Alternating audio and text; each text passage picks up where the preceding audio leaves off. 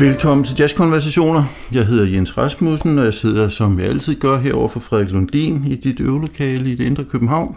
Vi har lige fået nybrygget kaffe i kopperne og glæder os til, at vi skal i gang med denne fjerde, dette fjerde afsnit i vores tredje sæson, som jo er eksklusivt fokuseret på optagelser fra året 1964, som jo falder i et meget spændende tidspunkt i jazzens historie, og hvorfra der vel måske nærmest ved et tilfælde er helt utrolig mange virkelig gode øh, jazzindspilninger.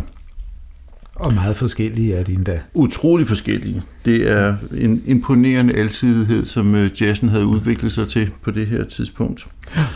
Og øh, sidst der lyttede vi jo på noget musik med Frank Sinatra og Count Basie, og vi lyttede på noget musik øh, komponeret af Henry Mancini, men arrangeret af, af Quincy Jones for meget stort orkester. Mm-hmm. Øh, dengang der skal vi også lytte på musik for store øh, ensembler, men ikke sådan egentlige big bands. I hvert fald ikke det, man sådan traditionelt forstår ved big bands. Og øh, det to øh, spændende, øh, interessante og i hvert fald det ene tilfælde lidt usædvanlige eksempler på musik fra 64. Mm. Det er to album, som faktisk formelt set har nogle interessante ting til fælles. For eksempel det her med de store besætninger, og at det ikke er egentlig big bands. De har også det til fælles, at det er to øh, hovednavne, som øh, eksperimenterede med at føre musikken i nye retninger og spille jazz på andre måder, end man tidligere havde gjort. De har også det til fælles, at de begge to øh, havde en forkærlighed for at inddrage instrumenter, som man ikke almindeligvis hørte så meget til i jazzens øh, tidligere historie. Og i det hele taget så er det to musikere, der har et stort øh, fokus på klang. Men når det er sagt, så er de også utrolig forskellige, og jeg tror ikke, jeg kan konstruere flere lighedspunkter mellem de her to meget, meget forskellige musikere og deres to meget, meget forskellige albums. Det første af dem, det er øh, udgivelsen The Individualism of Gil Evans, og det andet, det er en plade med komponisten og arrangøren og orkesterlederen og maleren og digteren og filosofen og den muligvis rumrejsende Sonra. En plade med den øh, Sonra-typiske titel Og the Plains of There. Det vender vi tilbage til. Vi begynder med Gil Evans, og øh, jeg ved jo, Frederik, at du har interesseret dig for Gil Evans i mange år, lyttet til ham og fulgt ham og interesseret dig for ham. Så øhm, jeg er sikker på, at du kan komme med et kompetensfar, hvis jeg spørger, hvad han har bedrevet rent musikalsk frem til øh, 1964. Altså, han har jo bedrevet meget øh, over en meget lang øh, årrække. Øh, han var ret tidligt i gang som arrangør. Han er jo øh, var, han er jo død nu, men var en ældre herre øh, født i 1912, øh, og, og begyndt er også pianist, men først og fremmest orkesterleder, kapelmester, og, og, og som sådan øh, der startede også meget tidligt som, som, øh, som orkestrator for forskellige orkestre. Claude Thornhill, tror jeg blandt andet, for eksempel, ja. for for. Nemlig, og, og han var man kan sige, om det var hønnen eller ægget, altså om det var Claude Thornhill orkestrets æstetik, eller om det var Evans' øh, måde at skrive på, øh, som, som kom først, om man så må sige, men øh, de var i hvert fald, øh, den konstellation øh, gjorde noget ved jazzen dengang.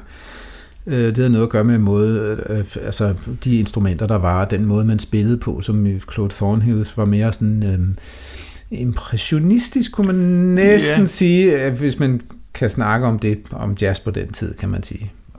Blødere i klangen, mindre hårdt slående, ja. sådan, end, end man var vant til. Altså jeg har det tit lidt svært med, når man bruger de her begreber fra den klassiske verden og fører over på jazzmusikken, men i det her tilfælde mm. synes jeg faktisk, det er relevant. Så meget ja. desto mere i forhold til den musik, vi skal lytte til at tale om lige om ja. et øjeblik. Nemlig. Øh, han var ret langsomt arbejdende, så i virkeligheden, så på trods af, at han altså har, var aktiv i, i til han faldt om øh, som 75-årig, øh, så, øh, så har han ikke haft et gevaldigt output, men det, der er kommet ud af det, har til gengæld ofte været øh, jazz-historisk betydning, kan ja. man roligt sige. Øh, dels var der et par dejlige albums øh, fra slut 50'erne, lige over midten af 50'erne, tror jeg, vi kom, øh, der er blevet udgivet blandt andet som Oh Why New Bottles, tror jeg den hedder. Ja, med Cannonball Adderley som gennemgående solist, ikke? Netop, ikke? Og forskellige andre også, men især Cannonball Adderley. Og så siden det, som er, er, er, han er blevet mest kendt for samarbejdet med Miles Davis, som vi har berørt i en af vores første udsendelser, nemlig albumet Miles Ahead med Miles Davis og stort orkester og et repert- udsøgt repertoire af, af standard Ja. øh, Exceptionelt god plade, Ja. som vi jo talte om i vores allerførste udsendelse. Nemlig. Og de to har så også sammen øh, øh, bearbejdet Porgy and Bess og øh, også øh, an, øh, en øh, stykke klassisk musik, øh, som endte med at komme til at hedde, øh, albummet hed øh, Sketches of Spain, Mm. Hvor der indgik forskellige øh, inspirationer fra spanske komponister og, og traditionel spansk musik og sådan noget, Mm. blandt andet. Ja.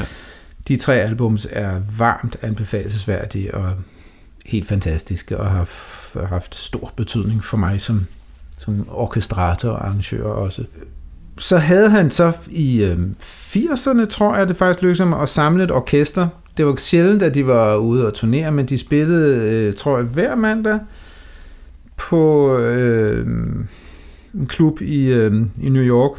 Øh, og det vil sige, at han indimellem var tog han så det, eller en, en lignende ensemble på vejen, og jeg oplevede ham i øh, en jazzfestival i København, hvor de spillede i Montmartre, og det var en Mm. fantastisk oplevelse, og hvor han hele tiden har øh, fra, øh, ligesom grebet det der an med det store orkester på en lidt anden måde end, end de normale big band arrangører, Ja. øh, og været meget dygtig til at få andre typer klange frem. End, Præcis. end, øh, oftest, nu bruger jeg så, for det har jeg fået lov til at Jens ordet, impressionistiske klangfarver frem. Øh, øh, han brugte valthorn, og han brugte også øh, fagot og obo samtidig, øh, når det var øh, i studiet i hvert fald. Ikke? Øhm, og, øh, og hvor han var utrolig omhyggelig med måden at, at orkestrere på og notere ja. på og sådan noget, som også gjorde det lidt svært for de indkaldte musikere samtidig, kan man høre på nogle af optagelserne, hvor de kæmper som besatte for mm. at, at komme igennem. Det er en ret vanskelig spilbar musik indimellem. Siden tog han lettere på det, ligesom, og, og lod øh, de enkelte musikere få mere um, personlig frihed i sine orkestre, og tog forskellige elektriske instrumenter, elgitar, altså rockgitar, ikke, ja. ikke som Count Basie, øh, som havde en som hedder Freddie Green på efterhånden elektrisk forstærket øh, guitar, men en rigtig rock-guitar-lyd og synthesizer og Mm. orgel og sådan noget, Ja. og, og fulgte meget med tiden, og, Bestemt, ja. og bevarede jo kontakten til Miles Davis. Og det bringer mig så til at annoncere første nummer på det album, som vi øh, skal tale om og lytte til i dag. Et nummer, som ikke var på den oprindelige udgave af The Individualism of Gil Evans, men kom med i her i CD-genudgivelsen. Og det er det nummer, der hedder Time of the Barracuda, som kommer fra noget øhm, teatermusik, de lavede til forestillingen af samme navn, Miles Davis og Gil Evans. Øhm, og som han så genbruger et stykke af her til øhm, denne plade her Mm hvor vi så i og den rolle, som Miles havde, som var ret åben, frit improviserende, så i stedet hører den dejlige saxofonist Wayne Shorter. Som jo spillede i virkelig mange gode sammenhæng på det tidspunkt. Det gjorde han på mange tidspunkter, ja. Ja. men specielt i 64 er der altså virkelig meget god Wayne Shorter. Det er Vi- en, en ren svir at fordybe sig i. Det må man sige. Vi, man, vi, man vil kunne høre ham i flere af vores udsendelser i, under forskellige kapelmestre, og også i eget navn. Ja. Jeg har lyst til lige at lave en lille tilføjelse, ja. Eller en introduktion til of the Barracuda, som jeg synes er et fantastisk nummer. Jeg har altid elsket specielt øh, første halvdel af det her nummer. Ikke fordi mm. Mhm. resten ikke er godt, men det, der er noget helt særligt. Det er jo sådan meget stationært. Vi har en enkelt klang, og vi har et, et, et sådan meget enkelt ostinat nede mm. i Mm. bunden. Og så bygger Gil Evans sådan langsomt op til et øh, sådan lidt øh, en diskret lille kulmination med nogle forskellige øh, træblæser, der er lidt fløjte, der er lidt obo, der kommer sådan lidt ind. Og det hele, det står bare sådan og sidder og ja. sådan langsomt vokser. Øhm, prøv at lægge mærke til for eksempel et tromsland Elvin Jones øh, lille tromspil, som er enormt sådan effektivt. Det er jo overhovedet ikke bulrende og larmende, men der er enormt ja. mange sådan fine små detaljer. Og så efter, hvad vi er, et minuts tid eller et eller andet, så munder det ud i en død lækker klang, som bare sådan står og vibrerer. Ja. Sådan overdrevet lækkert. Og så kommer Wayne Shorter ind på tenor og op og spiller meget, meget smukt over det. Ja. Det kommer nu.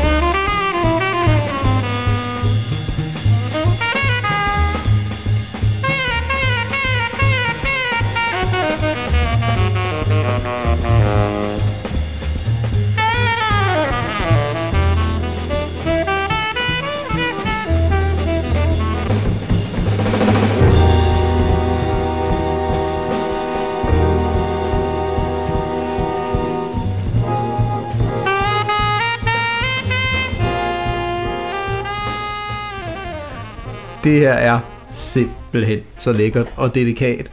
Øh, og som øh, sagde jeg noget om, at han er meget hyggelig med sine voicings og, og fraseringer og ting og sager, men som også gør det svært spillet. Man får eksempler på begge dele her, øh, hvor anderledes det er, og hvordan de... Øh, altså, det er jo vanvittigt dygtige musikere, han har inde. De er vant til at læse, men de er også vant til, at der bliver skrevet på en særlig måde øh, for big band musik, så de skal ligesom gætte sig til, hvordan han må ønsker sig, at det her skal spilles. Der er ikke noget i sproget, der tilsiger, at selv. hvordan det her skal... Øh, der er også nogle, han får sat nogle akkorder op med mange, øh, skal vi sige, harmonifremmede toner i, som giver en fantastisk klang, ja. men som må have været utrolig svære at finde ud af, hvordan man skal intonere, fordi man ved ikke, den har ikke en funktion, der er genkendelig i akkorden, men den farver på en fantastisk måde. Ja. Det er vidunderlig musik. Jamen, det er det. Og det er jo på den ene side enormt enkel musik, altså mm. næsten sådan provokerende enkel, ja. samtidig med, at det er enormt delikat og raffineret, mm. de her orkestreringsmæssige ting. Ja. Vi snakkede om, at der nu skal vi ikke blive for teknisk, men der er en akkord, som kommer ind imellem, som sådan lidt kontrast til den klang, som ligger det meste af tiden. Der hvor som, musikken ligesom hviler et øjeblik, og så går i gang igen, ikke? kan man sige. Ja, ja men den hviler på sådan en lidt spændingsfyldt måde. Ja, det kan man roligt sige. og øh, det, det er en sådan ret kompleks klang. Vi har faktisk ja. ikke lige sådan fået analyseret præcis, hvad der indgår toner, ja. men der er rigtig mange forskellige toner, og det, det, der er så raffineret, det er, at de bliver fordelt ud på de forskellige instrumenter på en måde, som gør, at det bliver sådan enormt luftigt og let, ja. samtidig med, at det faktisk teknisk set er meget massiv akkord, vi er med at gøre. Det kan man vist roligt sige, ja. Du, du nævnte i, i din indledning øh, begrebet impressionisme, mm. og jeg fik i den forbindelse sagt, at jeg har nogle gange lidt svært med de her termer fra den klassiske musik, som bliver ført over i jazzmusikken. Mm.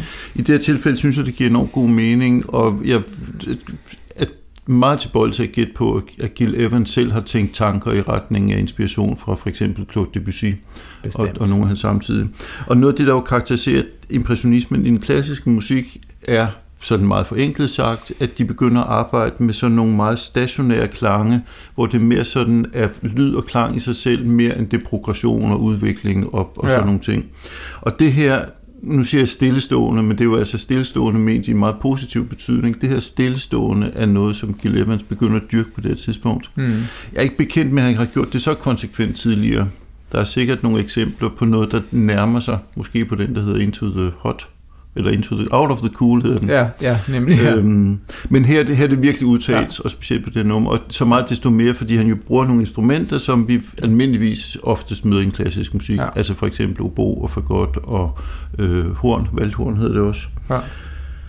Øh, fløjte, som vi så også møder i jazzen, men altså det bruges på en lidt anden måde her. Meget brug af basklarinet og klarinet og hele tiden, altså de bløde træblæsere, ja. er han rigtig glad for. Præcis. Hvilket minder mig om, at jeg lige skal huske at sige, at han jo også var væsentlig øh, i en øh, adskillige år tidligere i den det, al- det, der siden blev til albumet øh, Birth, Birth of the Cool, cool yeah. som er udgivet i Miles Davis' navn, og som ligesom øh, introducerede øh, en ny lyd og en ny måde at skrive på i, i jazzen, som, og det er der, hvor hans samarbejde med Claude Thornhill har relevans, fordi Claude Thornhill havde lidt af den samme lyd i sit orkester, ja. men de gjorde noget, noget mere ud af det, om man så må sige, i Birth of the Cool Sessions. Altså jeg ved ikke, om det er en skrøne, men hvis det er en skrøne, så er det i hvert fald en skrøne, der giver rigtig god mening. I hvert fald så hedder det så jo, at da de lavede den nonet, som lavede den musik, som senere hen blev til den udgivelse, du snakker om, Birth of the Cool, ja. der var en af ambitionerne hos Gil Evans at prøve at få Claude Thornhill Orkestrets klang frem med så få musikere som muligt. Ja, og det er det dels noget med, hvilke musikere, eller hvilke mm. instrumenter man vælger, men også hvordan man instrumenterer for det. Ja. Øh, og det, den musik, vi lytter på i dag, som er fra 64, er jo, mm. er jo en videreførelse af nogle af de, de sådan kreative eksperimenter, som, som, han har, som han har haft allerede, som han har lavet allerede tilbage i, ja. i 40'erne. Nemlig. En anden ting, jeg har lyst til lige at nævne, er, at det, her nummer er i 3 del, og det er ikke fordi, det i sig selv er voldsomt bemærkelsesværdigt. Men dog så var det sådan, at jazzmusik for i næsten alle tilfælde frem til anden halvdel og midten 50'erne var i 4 del. Mm. Og så kom der nogen, blandt andet Bill Evans, og lavede det, man kaldte en jazzvals, og øhm, i løbet af ret få år, så blev det relativt almindeligt at spille øh, jazzmusik i 3 4 del, mm. eller 6 8 del, som ligner den lidt, var lidt anderledes. Og det giver sådan lidt lettere karakter til musikken, mm. øh, ofte. Sådan det, det, det, det kan i hvert fald blive sådan lidt mere sådan svævende og luftig. Ja. Vil du give mig ret i det? Jo, især her giver det, fordi at den er, det er et stykke modal musik, det vil sige, at vi er ligesom i den samme skala, eller samme to, fordi der er som sagt den der hvileakkord, som er en, en anden skala. Men det er modal musik, som det, det er, også kommer lidt ud af blandt andet det, Miles Davis gjorde med Kind of Blue, hvor de øh, skar ned på antallet af harmonier i mm. musikken.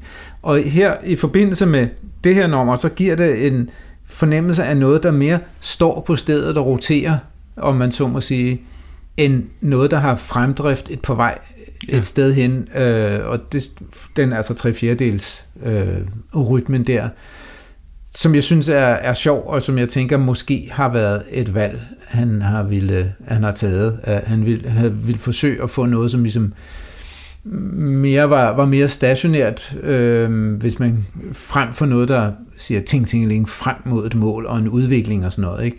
Øh, som også er, er bemærksomhed for den musik her, hvor vi jo er vant til, at vi en solo, den skal udvikle sig til blive kraftigere og kraftigere, mere og mere hæftigt og intenst.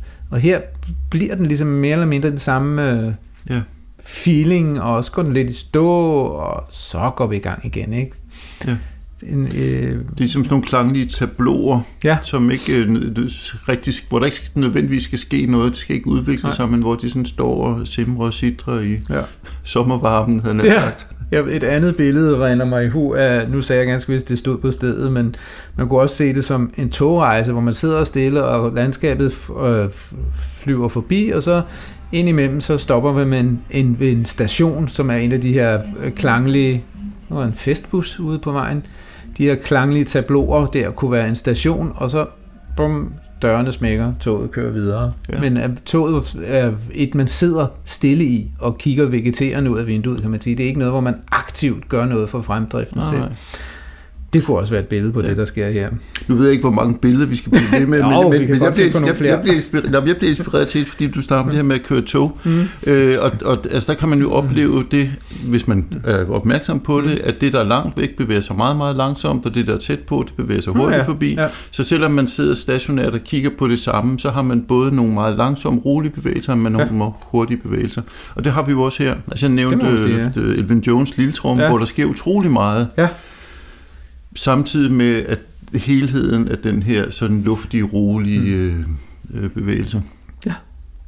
Ja. Uh. Nå, skal vi, sige, ja. skal vi sige, det var nok med... Det var nok øh, bedre nok. Vi skal høre noget mere musik billeder. nu. Ja, det skal vi. Vi skal videre til The Barbara Song. Lad os tale om, hvad der sker i den, når vi har hørt den, medmindre du har et eller andet, du må af med. Lad os bare lytte først. Det gør vi.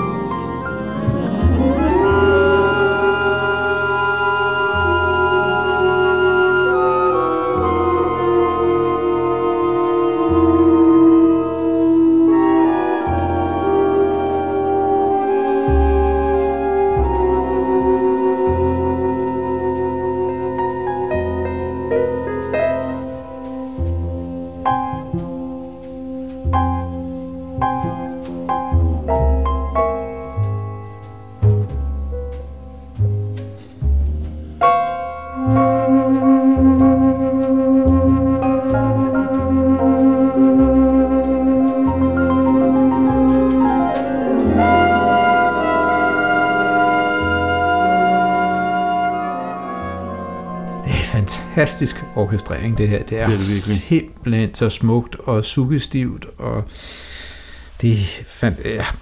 Og vi igen hører vi øh, netop brug af de der øh, blæseinstrumenter, som man ikke brugte så meget i big band musik dengang, og som man har hentet i det klassiske instrumentarium. Der var engelsk horn, der var ret prominent på et tidspunkt. Der er tuba meget af tiden, det kan mm. han Mm. jo rigtig godt lide.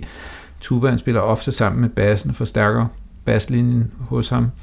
Eller som her, hvor, den, hvor han er meget af tiden, selvom harmonierne skifter i resten af orkestret, så har spiller tubaen og bassen den samme, øh, hvad hedder, borduntone, og lader harmonierne skifte ovenover. Det giver en, en f- fantastisk ro Ja. i musikken, så den igen øh, står og flimrer og svømmer, selvom det faktisk her er tale om en The Barbara Song er Kurt Weill, øh, en sang skrevet til øh, Three Penny Opera, eller Laser Pjalter. Øhm, Måske skulle man lige sige, at der er også nogen, der kalder det en pedaltone, det der dybe. pedaltone, ja, det var det ord, jeg sad og ledte efter. Jeg vidste, der var der nu. Øhm, øh, nu er sig jeg i gang, så skal jeg måske også lige tilføje, at engelsk horn ikke har noget med England at gøre, det er ikke et horn. Det er oboens øh, store søster. Ja. Sådan lidt dyb og klingende obo-instrument. Netop.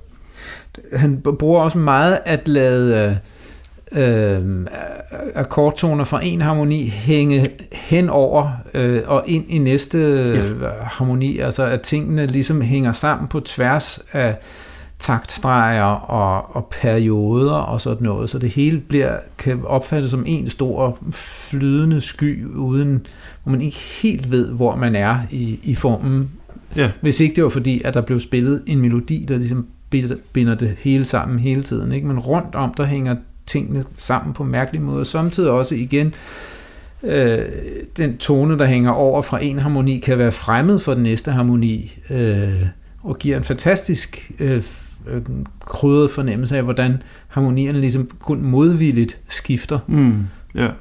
Jeg sad trippet for at få lov at sige ordet flydende. Det, det, det gjorde du så.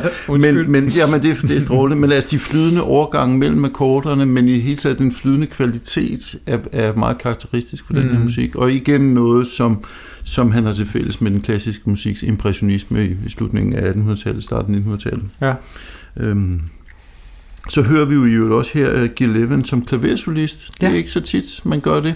Nej. Øh, han er jo nærmest, øh, ja, han er jo solisten her, Ja. og øhm, viser sådan en lidt, øhm, lidt lurifaxet side af sin karakter. der, der er sådan noget underfundigt, synes jeg, over Ja. det. Øhm, Meget lidt, øh, der er ikke nogen romantiseren her, synes jeg, man kan sige. nej. Øh, for det, det, var, det kunne være meget lækkert at spille noget, nogle lækre, fine rigtigt. melodiske Ja. linjer, men det er sådan mere sådan lidt kantet og mere farvende, end det egentlig er. Enig. Jamen, det er rigtigt. Det er Og rigtigt. så indimellem spiller han melodien, indimellem er det orkestret, og han spiller Ja. fills, om man Ja. så må sige. Jeg tænkte over, at, at altså, nummeret som sådan, og specielt det her arrangement, er lidt mere alvorsfuldt end, end det første, Mhm. vi hørte, Thomas the Barracuda. Men der er hans små klaverting netop sådan, eller der bliver det sådan modspil til Ja. det alvorsfulde. Ja. På grund af det her sådan lidt underfundige... Øhm, Jeg er helt enig. ja. Det er, det er vidunderlig øh, dejlig Mhm. musik, må man sige. Det må man.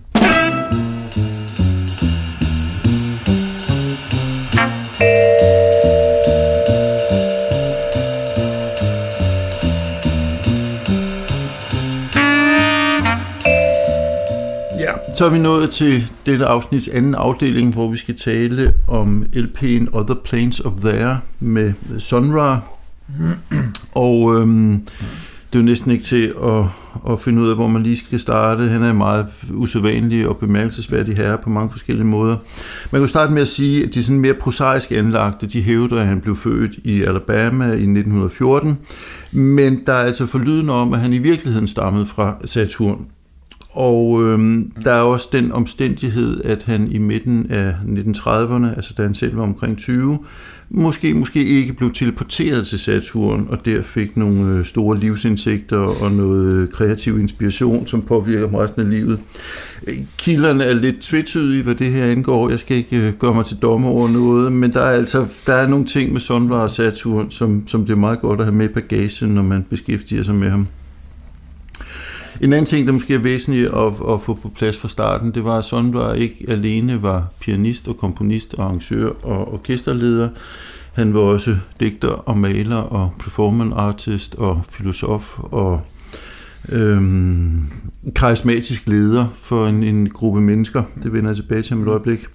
Han voksede op under ret beskidende kår i de meget raceadskilte sydstater, og øhm, viste tidligt øh, ret udbredt talenter for musik, men dog uden at få sådan det store gennembrud og uden at gøre nogen sådan stor kommersiel karriere ud af det.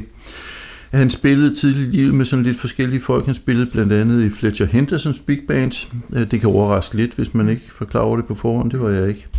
Øh, og så var der en, en øh, interessant trio. Jeg tror ikke, det nogensinde optog, men han spillede sammen med, med Coleman Hawkins, altså violinisten Stoff Smith.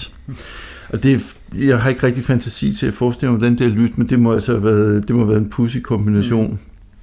Øh, I 45 der flytter han til Chicago, som på det her tidspunkt var en meget, havde et meget frodigt musikliv, i det hele taget et meget frodigt kunstnerisk liv, og som i øvrigt også var en, en by, hvor der skete rigtig meget, hvad angår borgerrettighedsbevægelse og black nationalism og sådan nogle ting, som også havde betydning for ham, specielt i de yngre år. Og øh, der etablerede han så det orkester, som han havde gennem hele karrieren, og som i øvrigt øh, lever af bedste vækgrund den dag i dag. Det havde forskellige navne undervejs, men blev tit omtalt som Sunrise Orchestra. Altså mm. ikke med O, men med A, Orchestra. Øh, og der er nogle musikere tilknyttet det her orchestra, som var med i mange årtier. Øh, til nordsaxofonisten John Gilmore, synes jeg er væsentligt at nævne. Man kan også nævne Marshall Allen, som var altsaxofonist, og som i øvrigt, så vidt vi ved, har været leder af orkestra efter Sonvars død, mm. og, og er det den dag i dag i en, hvad der må være meget høj alder. Ja. Rent musikalsk, så øh, spillede Sonvar i 50'erne i en stil, som var meget tydeligt Duke Ellington-inspireret men som også var inspireret af forskellige andre typer lidt ældre jazz, og som altid havde sådan lidt forskellige krydderi af sådan lidt usædvanlig eksotisk karakter. Altså der var tit sådan nogle små twists, som var lidt anderledes og lidt overraskende. Noget af det kan i dag lyde en lille smule corny, noget kan måske lyde som om det er ment humoristisk, noget af det var måske humoristisk øhm, at der var en inspiration fra sådan afrikansk og, og eksotisk musik, som ikke var så almindeligt på det her tidspunkt. Og så øh, er de øh, hele gruppen her på turné i øh, efteråret øh, 61, og historien vil vide, at øh, den bus, de rejser i, den bryder sammen, da de er i New York, og de ikke kan komme hjem, og, og derfor bliver de så i New York. Og der bosætter de sig så øh, i et større hus, hvor de simpelthen bor sammen, altså sådan et kollektiv, eller ja, kunstnerkollektiv, hvor Sunrise sådan har, jeg ved ikke, måske lidt meget kaldt ham kultleder, men altså, hvor han ligesom er sådan centrum for, for aktiviteterne her, hvilket jo altså betyder, at de simpelthen lever sammen, hvilket så igen betyder dels, at hans forestillinger om livet og universet og kosmos og kost og logi og alt mulige andre ting bliver integreret i den her musikalske aktivitet. Mm. Øh, til synlædende så betyder det også, at det er Sonvar, der bestemmer, hvornår de skal øve, og det bestemmer han ret tit, de skal. Så de spiller efter sine helt vildt mange timer, øh, de her musikere sammen, mm. uden jo altså på det tidspunkt, der er særlig mange jobs. Sunra har allerede i 50'erne etableret sit eget pladeselskab, som naturligvis hedder El Saturn Records. som man udgiver ret, øh, øh, ret mange plader på. Øh, de udkommer i små oplag. Han laver jo selv covers til rigtig mange af dem, og nogle af dem, der er det ovenikøbet sådan, at han simpelthen laver unika covers. Altså hver enkelt plade, der bliver simpelthen øh, designet øh, specifikt cover til. Mm. Og hvis der eksisterer nogen af dem i dag, så må de jo være helt ufattelig mange penge værd. Ja i den her øh, periode i New York, altså som er fra 61 og frem, der begynder han at øh, eksperimentere temmelig meget. Den første plade, han laver i New York, så vidt jeg husker, den er i hvert fald fra 61, den hedder The Futuristic Sounds of Sonra, og er mange betragtet som et hovedværk og sådan en kulmination på han, hans sådan Duke Ellington-inspirerede 50'er-periode. Der er også en plade, der hedder Jazz and Silhouette, som tit bliver fremhævet. Øh, men The Futuristic Sounds of Sunrise peger også frem mod en periode, hvor han begynder at eksperimentere på alle mulige forskellige måder. Og frem til 66, som jo altså lige efter den periode, vi beskæftiger os med, der bryder han alt, hvad man kan bryde grænser og gøre alle de mærkeligste ting, man nu engang kan finde på, mm. rent musikalsk. hvilket kulminerer med øh, ikke mindre end tre volumes af et værk, som hedder The Heliocentric Worlds of Sun Ra. Og det vi har med at gøre i dag, det er jo altså en, en album, som er lige i slutningen af den her meget eksperimenterende fase. Mm. Other Planes of There hedder den. Og meget karakteristisk, så er der på side 1 et langt nummer, som var 22 minutter. Det er ikke første gang i jazzhistorien, vi, vi oplever det, men det er noget, mm. man meget, meget sjældent ser på det tidspunkt. Og så er der altså fire lidt kortere numre på den anden side. Ja, det var mange ord, Frederik, øh, til indledning her. Jeg ved ikke, om vi er nået dertil, hvor lytterne skal høre lidt af, hvordan øh, musikken for den her interessante herre kunne, øh, kunne lyde. Lad os det. Hvor vi starter jo med en lyd, der er genkendelig på en eller anden måde, ikke? hvor der er noget af det andet her på albummet, som er meget mere spacet. Ja. For at bruge et ord, han muligvis selv ville have brugt. Det vil han helt sikkert. Vi skal høre begyndelsen af det nummer, som hedder Sketch, og som meget tydeligt viser inspiration fra Duke Ellington, synes jeg, samtidig med, at øhm, det, det lyder meget, meget anderledes end Duke Ellington. Ja, det kan man vist roligt sige. Lad os, øhm, lad os kaste os ud i det. Gør vi.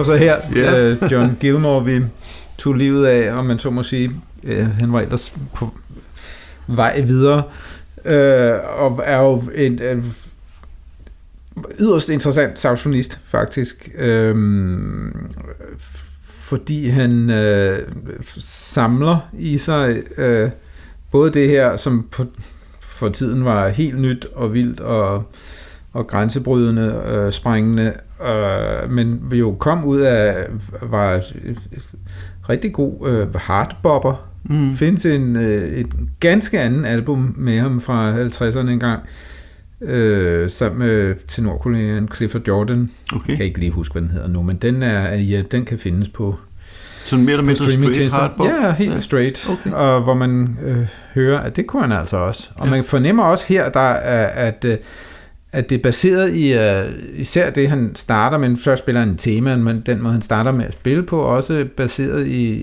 i noget tradition, traditionelt øh, spil, men meget hurtigt bevæger sig ud. Og efter sine skal øh, John Coltrane har været er blevet vældig inspireret af, af ting, John Gilmore gjorde øh, tidligere, Mm. måder at øh, tænke harmonik på, øh, har jeg hørt. Ja.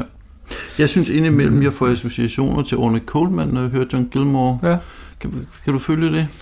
Der er noget i, øh, lidt i klangen, ja. Ja, Den der sådan lidt, ja undskyld, spinkle klang, mm. Eller sådan lidt spæde klang, som de Ja. nogle gange har lidt til fælles. Det kan godt være. Øhm, Ja. Men måske også nogle af tonevalgene, og de sådan lidt... Øh, Det er jo i hvert fald ikke øh, modalt, øh, hvad hedder det, det øh, baseret, sådan som, som Coltrane meget var det. Det er mere, det er friere, øh, og friere både harmonisk og, og tonartsmæssigt. Det er jo også noget, man kan høre her, at det er jo ikke bare ham, men den musik, vi hører, er jo meget genkendelig i, i, øh, i om man så må sige, øh, elementer. Ja, der er det- en det- rytme, en jazzrytme, som vi kender det, og en melodi først, og klaveret akkompagnerer. Han spiller endda en lille intro i starten. og Basta Øh, siger boom, boom, boom, boom, Ja. boom, boom, boom. Simpelthen ikke alt sammen genkendelige elementer, og så er der klaversolo, og så kommer der saxofonsolo, og klaver akkompagnerer på rytmisk meget samme måde, som, som vi er så vant til, men der er øh, ingen, øh, intet tonalt centrum her overhovedet. Og, altså, der er ikke nogen, vi spiller ikke harmonier, og vi spiller ikke ud over nogle harmonier, vi spiller helt uden. Så det er mere klosteret, han sidder og spiller, Ja, men, men, men spillet og voicet på en måde, som om, altså man tror, man hører almindelig, almindelig, men altså tonal musik, Ja, ja, ja. ja. indtil man opdager, at det gør man overhovedet ikke. altså temaet har jo også nogle sådan relativt ele- øh, almindelige elementer i sig. Mhm. Mm. Altså jeg, jeg har sagt Ellington ja. rigtig mange gange, men det her Ja. tema synes jeg lugter utrolig meget af Ellington. Ja, det kan der være Ja. noget om. Øh, Altså, og så er der jo Sunrise egen spilstil, som jo, altså igen har en mindelse om Ellington, men jo i særdeleshed har mindelser af Monk. Mm. Men sådan lidt, lidt vildere, lidt mere eksperimenterende end Monk ofte var. Lidt... kommer ud i noget Cecil Taylor-agtigt på Præcis, tidspunkt ja. også, ikke? Ja, der- klasker løs. Yes, præcis.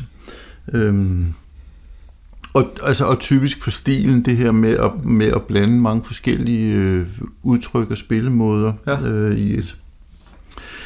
Øh, og så skal vi jo også fortælle lytterne, at det her det er faktisk noget af det mere ordinære musik, der er på den her, Ja. øhm, det her album.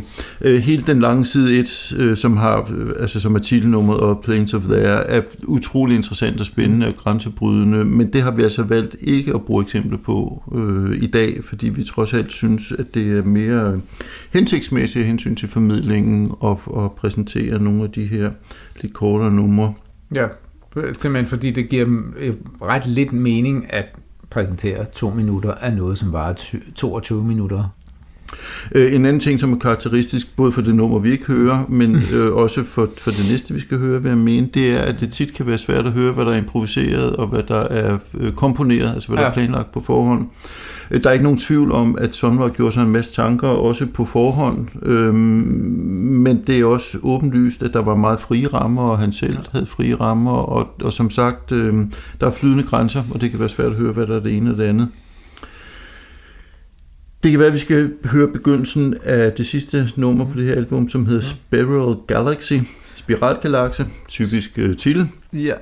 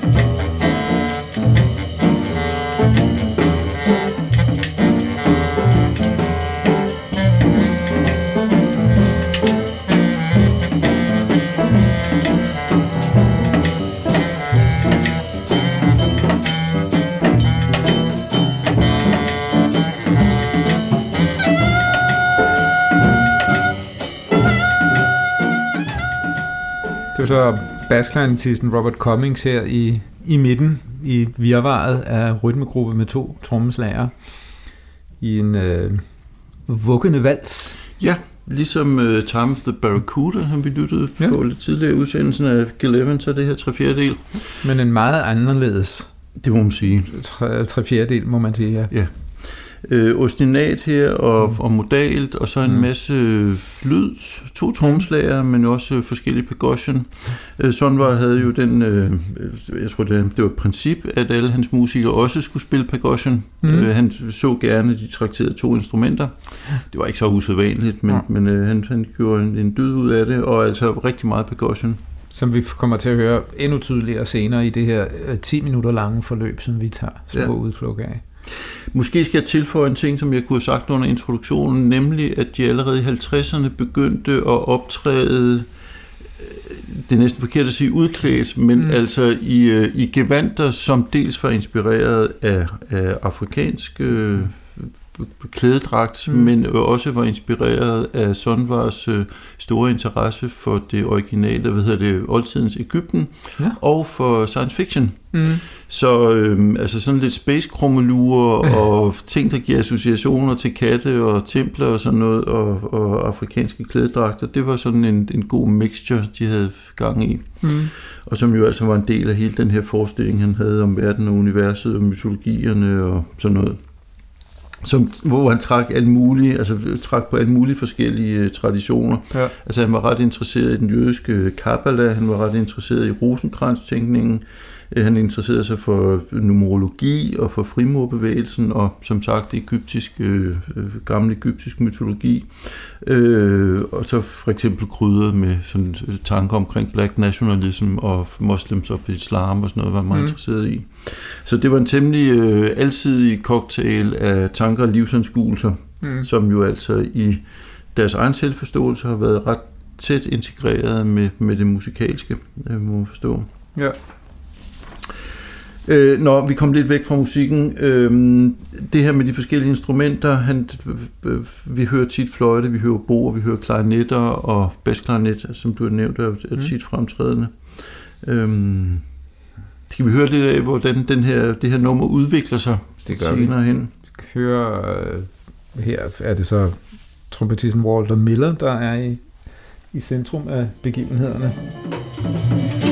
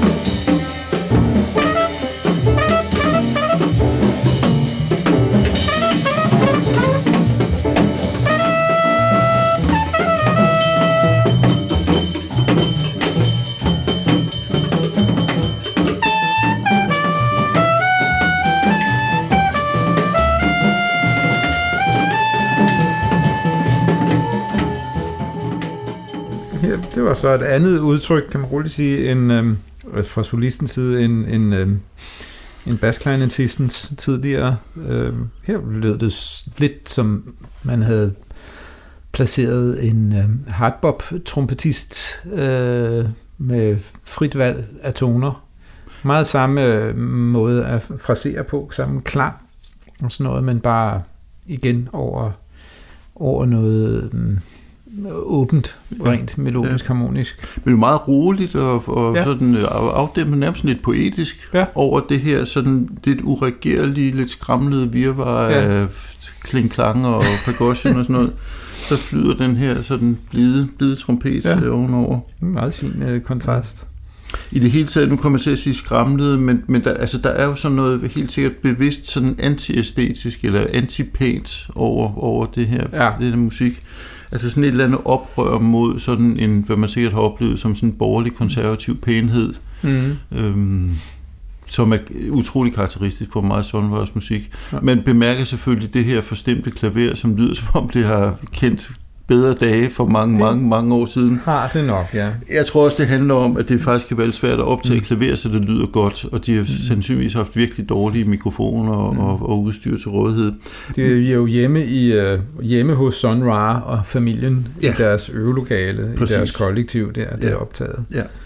Øhm, men når det er sagt, så tror jeg faktisk, at Sundvar havde det rigtig fint med, det lyd sådan her. Altså ja. det, det er simpelthen en del af det æstetiske udtryk, at hans klaver lyder sådan. Sådan lyder det ja. på alle pladerne for den her periode. Mm.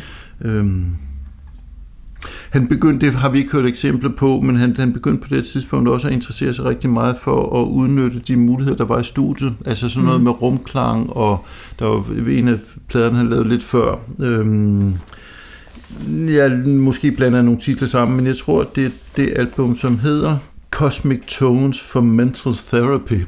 Wow. Øh, jeg mener, det er der, hvor han eksperimenterer med nogle ting, der spilles baglæns, og sådan, noget, sådan nogle mm. tricks, man kan lave med, ja. med, med båndet i et studie.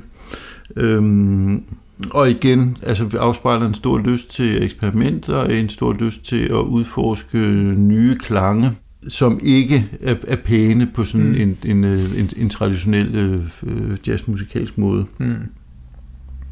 Nå, vi skal høre en bid mere fra, fra Spiral Galaxy her, øhm, fordi at vi får noget øh, obospil. Det gør vi nemlig. Marshall Allen. Jeg troede, det var en musette, som er sådan et arabisk øh, obolignende instrument, men det er mm. faktisk en obo, som han trakterer på en øh, lidt anden måde, end den klassiske oboist typisk ville gøre. Det må man vist nok sige. Det lyder jo lidt som, når ja, når Coltrane rigtig tager på vej på sin sopransaxofon. Ja.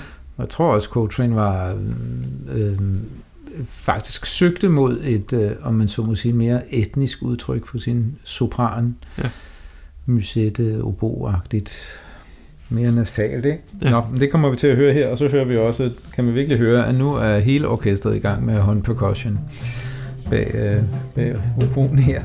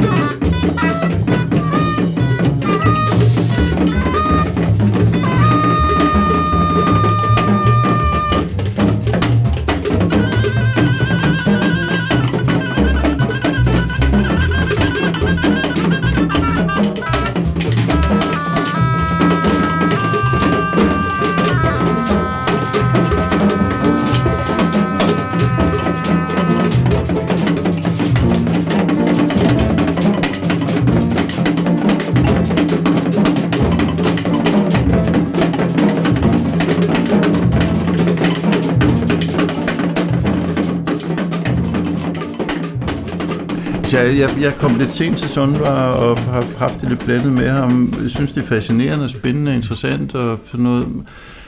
Måske den erhvervsskade, men altså jeg er faktisk begyndt at synes, det også kan være ret smukt. Altså der er, der er sådan et helt særligt øh, aparte poesi i den her musik, som, ja. jeg, øh, som jeg kommer til at holde af.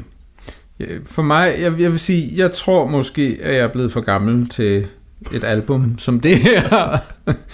Hvorfor er du ikke gammel nok endnu? Eller også, nej, fordi jeg var, jeg var sgu mere tolerant over for, øh, øh, for, for lyd, der ikke lyder konven- konventionelt godt, ja. da jeg var yngre. Jeg, jeg søgte det nærmest.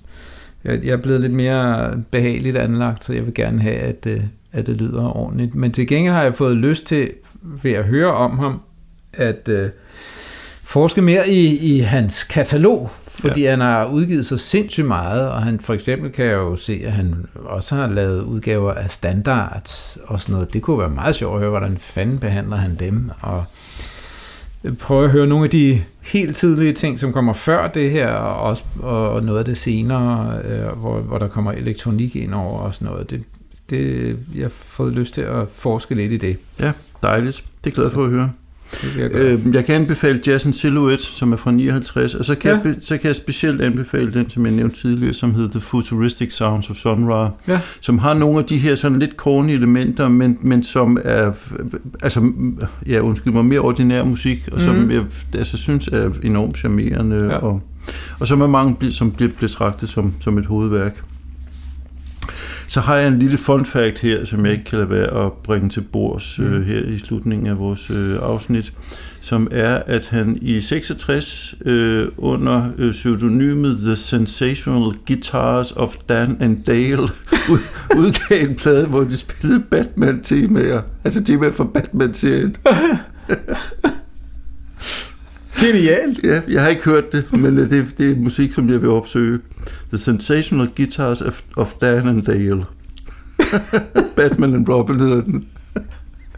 Fremragende idé. Ja. Det, bliver, det må jeg er nødt til at undersøge. Det er helt klart. Yes. Mm, ja. ja, men øh, det bliver jo ikke i denne omgang, fordi Nej. tiden rinder, det som den jo altid gør. Og det kan være, at jeg skal løfte en fli af et slør for, hvad der kommer til at ske i næste afsnit. Det synes jeg, du skal. Hvor vi jo øh, skal langt bort fra musik, som den vi lige har hørt nu. Og tilbage til øh, et pladeselskab, trygge rammer, et pladeselskab, som jo øh, i den grad blomstrede på den tid, og hvor meget af 64 og 60'ernes musik udkom, øh, nemlig Blue Note Records, hvor de to album, vi skal tale om, begge er udgivet, og det er begge med virkelig øh, væsentlige kunstnere fra tiden der. Ja, god jazz fra Blue Note. Ja. Med nogle af tidens store navne. Jamen, det, det er fint. Lad os lade det være ved det. Det gør vi. Og siger tak fra Frederik Lundin. Og Jens Rasmussen. thank you